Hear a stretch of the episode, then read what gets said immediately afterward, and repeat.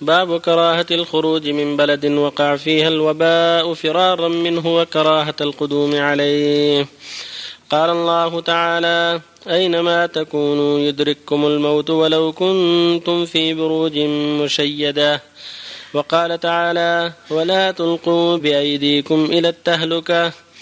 وعن ابن عباس رضي الله عنهما أن عمر بن الخطاب رضي الله عنه خرج إلى الشام حتى إذا كان بسرغة لقيه أمراء الأجناد. أبو عبيدة بن الجراح وأصحابه. فأخبروه أن الوباء قد وقع بالشام. قال ابن عباس فقال لي عمر ادع لي المهاجرين الأولين. فدعوتهم فاستشارهم وأخبرهم أن الوباء قد وقع بالشام. فاختلفوا فقال بعضهم خرجت لأمر ولا نرى أن ترجع عنه.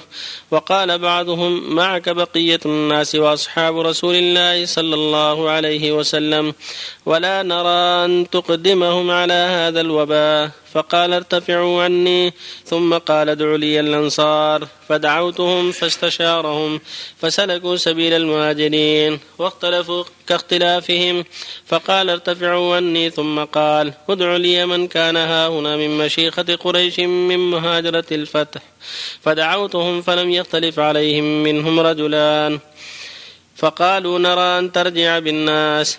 ولا تقدمهم على هذا الوباء. فنادى عمر رضي الله عنه في الناس إني مصبح على ظهر فأصبحوا عليه. فقال أبو عبيدة بن الجراح رضي الله عنه أفرارا من قدر الله. فقال عمر رضي الله عنه لو غيرك قالها يا أبا عبيدة.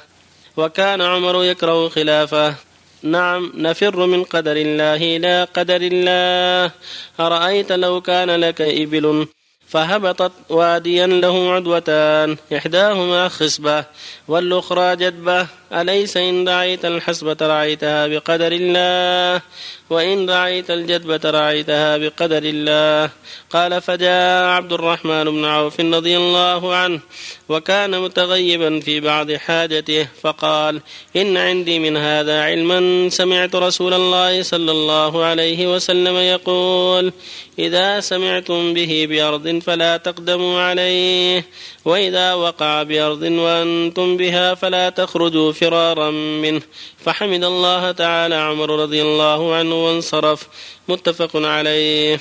وعن أسامة بن زيد رضي الله عنه عن النبي صلى الله عليه وسلم قال إذا سمعتم الطاعون بأرض فلا تدخلوها وإذا وقع بأرض وأنتم فيها فلا تخرجوا منها. متفق عليه. بالله التوفيق بسم الله الرحمن الرحيم. الحمد لله. وصلى الله وسلم على رسول الله وعلى آله وأصحابه ومن اهتدى به أما بعد فهذان الحديثان قصة عمر رضي الله عنه لما توجه إلى الشام لحرب الروم وكانت الجيوش في الشام جيوش المسلمين في الشام مع قائدهم أبي عبيدة بن الجراح ويزيد بن أبي سفيان وجماعة. فلما وصل عمر رضي الله عنه إلى محل قال السرغ في أطراف الشام. بلغه أن الطاعون قد وقع في الشام. يعني الوباء الخبيث فتوقف. واستشار الناس في ذلك. هل يرجع أو ما يرجع؟ دعا بالمهاجرين رضي الله عنهم. فانقسموا. منهم من قال ارجع ومنهم من قال لا ترجع. ثم دعا الأنصار الذين معه فاختلفوا كاختلاف المهاجرين. منهم من قال ارجع ومنهم من قال لا لا ترجع. ثم دعا بقية الصحابة الذين أسلموا عام الفتح في آخر فاستشارهم فأجمع رأيهم على الرجوع وأن لا يقدم الناس على هذا الوباء. يعني ألا يقدم الجيش اللي معه على هذا الوباء. فعزم على الرحيل ونادى في الناس إنه مصبح على ظهر يعني إنه متوجه صباحا إلى المدينة راجع للمدينة. فجاءه أبو عبيدة بن الجراح أمير الجيوش بالشام وهو من العشرة المشهود لهم بالجنة رضي الله عنه. فقال يا, يا أمير المؤمنين أفرارا من قدر الله؟ فقال عمر رضي الله لو غيرك قالها يا أبا عبيدة يعني لكان أسهل. ثم قال عمر رضي الله نعم نفر من قدر الله إلى قدر الله. نفر من قدر الله الذي هو الوباء. إلى قدر الله الذي هو السلامة هو طريق السلامة. ثم قال أضرب لك مثلا. لو هبطت واديا له شعبتان له جانبان جانب مخصب وجانب مجدب فرأيت إبلك في الجانب المخصب أليس هذا من قدر الله؟ وإذا رأيتها الجانب مجدب أليس هذا من قدر الله؟ وعليك أن ترعيها الجانب المخصب وهو بالجانب المجدب وكله من قدر الله. فبينما هم كذلك إذ جاء عبد الرحمن بن عوف رضي الله عنه الزهري وهو من العشر من العشرة مشوا لهم بالجنة أيضا. فقال عندي علم عن النبي صلى الله عليه وسلم في هذا. ففرح عمر بذلك والمسلمون. فقال إني سمعت النبي يقول صلى الله عليه وسلم إذا سمعتم بهذا الوباء في أرض يعني الطاعون فلا تقدموا عليه. وإن وقع وأنتم بالبلد فلا تخرجوا فرارا منه. فهذا هو فصل النساء هذا هو الفصل. إذا وقع الطاعون وأنت في البلد فلا تخرج فرارا منه. أما إذا خرج الإنسان لحاجة أخرى ليس لقصد الفرار فلا بأس. وأما إذا وقع وأنت خارج البلد فلا تقدم عليه. إذا وقع في الشام أو في مصر أو في أي مكان فلا تقدم عليه. ولكن متى وقع وأنت بالبلد فاصبر على قدر الله. أو الآجال مضروبة ما أحد يتقدم عن أجله ولا يتأخر. كما قال تعالى أينما تكون يدركم الموت. ولو كنتم في بروج مشيدة. لكن الإنسان مأمور بالبعد عن أسباب الهلاك. قال تعالى ولا تلقوا بأيديكم إلا التهلكة. فالإنسان يأخذ بالأسباب. وما كتب الله ماضي ونافذ لا حيلة فيه. لكنه مأمور بالأسباب التي شرعها الله. وهذا الوباء سنة سبع سنة سبع عشر من الهجرة. وقيل سنة ثمان من الهجرة. مات فيه أبو عبيدة رئيس أمير الجيش رضي الله مات فيه. ومن كان في البلد وتوفي بها بهذا الطاعون. هو شهادة للمؤمن. هذا الوباء شهادة للمؤمن ومات فيه أيضا معاذ بن جبل وجماعة من المسلمين في الشام بهذا الوباء رضي الله عنهم ورحمهم. وفق الله جميعا. نعم. الله عليك يا شيخ. هل يقاس على هذا جميع الأمراض مثل الكوليرا مثل الأمراض الباقية؟ إذا وقع في البلد وهو معروف إنه يعني يتعدى من إلى يتأثر به الناس مثله مثل الطعام. نسأل الله. السؤال. يقول السائل فضيلة الشيخ أنا أعمل في البنك السعودي البريطاني منذ عشر سنوات والبنك يقدم قروض ربوية فهل كوني أعمل في بنك ربوي حرام؟ علما بأنني بحثت عن وظيفة أخرى فلم أجد. نعم لا يجوز لك العمل فيه. ما دام بنك ربوي لا تعمل فيه.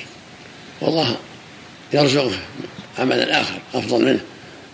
يقول الله سبحانه من يتق الله يجعل له مخرجا ويرزقه من حيث لا يحتسب ومن يتق الله يجعل له من أمره يسرا. يجب عليك البعد عن هذا الربا والتوبة مما سلف.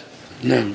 جزاكم الله خيرا. هذا سؤال آخر. يقول نحن شباب أصدقاء نخاف من الله سبحانه وتعالى ونستمع أحيانا للعب الورق الورقة والمهزوم منا عليه إحضار العشاء.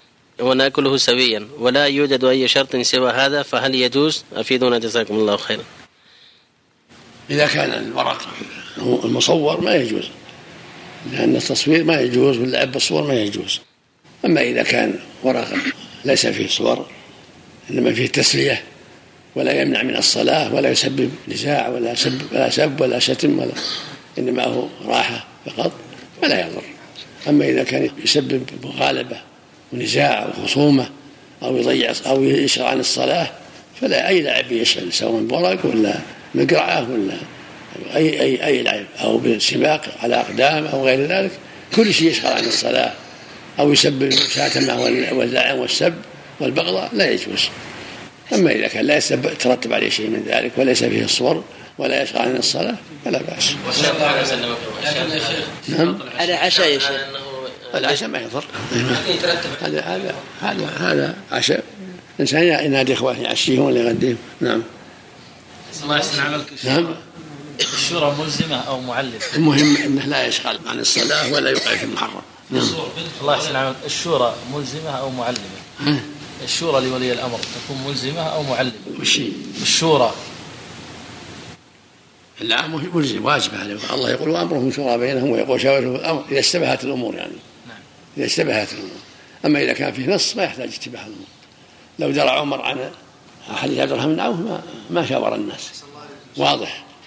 الشورى في الأمور المشتبهة. نعم. نعم. حديث الطاعون احسن الله لكم يدل على إثبات العدوى يا شيخ بإذن الله. لا يدل أنها قد تقع. لكن مو بلازم العدوى على طريقة الجاهلية. يدل على أن اختلاط المرضى بالاصحاء قد يكون سبب المرض. ولهذا قال صلى الله عليه وسلم لا يريد ممرض على مصح. وقال فر من المجنون فرك من الاسد الأمراض اللي جرت العادة بأنها تنتقل لا, لا يخالط أهلها. من باب من باب ولا تلقوا بيدكم من التهلكة. وليست تعدي بطبعها بل بأمر الله واذنه جل وعلا. فكم من مريض من صحيح خالط مرضى ولم يصبه شيء. والنبي أكل في بعض الأحيان مع المجنون وقال كل بسم الله ثقة بالله. فالمقصود أن وجود الأمراض التي قد تقرر وعلمها تنتقل؟ أمر النبي أمر النبي بالبعد عنها. قال لا يريد مبرض على مصر معناه صاحب الإبل المراد لا يريدها على صاحب الإبل الصحه هذا له مورد وهذا له مورد. وهكذا في الرمل المجذوم في الأمراض التي عرف أنها تنتقل وأنها إذا خالطها الإنسان انتقلت مثل الجرب صاحب الإبل السليمة لا يحطها مع الجربه. أحسن الله إليك يا شيخ. بالنسبة لفترة الحج أحيانا مثلا يقول تطعم على أساس إنك ما تختلط بناس في إذا إذا كان تطعيم ما يحال من باب الدواء. لا بأس به. تطعيم مثل ما قال صلى الله عليه وسلم من صبها بسبع ثمرات من ثمن العجوة لم يضرها سحر ولا سم. هذا مثل التطعيم. اذا كان أول الصبح من أسباب السلامة. هذا من جنس التطعيم. نعم. فيها أوراق اليوم فيها صور فيها شيء يسمى بنت وشيء يسمى ولد. إيش أوراقه؟ لا ما يجوز ما يجوز. اللعب بها. يجب اتلافها وتمزيقها. والعزيمة صلى الله عليك على تفوز أحد الفريقين. فيه لا هذا يجتمعون يجتمع عند الشخص لو ما فاز أحد يجتمعون إذا جو عنده يلعبون كانوا تعشوا عنده اللي لا يلزمون المهزوم. ها؟ يلزمون لا ما يجوز لا ما هذا ما يجوز ما يصلح. هذا معناه لا سبق إلا مع اتخاذ سبق في غير الثلاث. يكون من نوع القمار احسن ما يصلح ما يصلح. هذا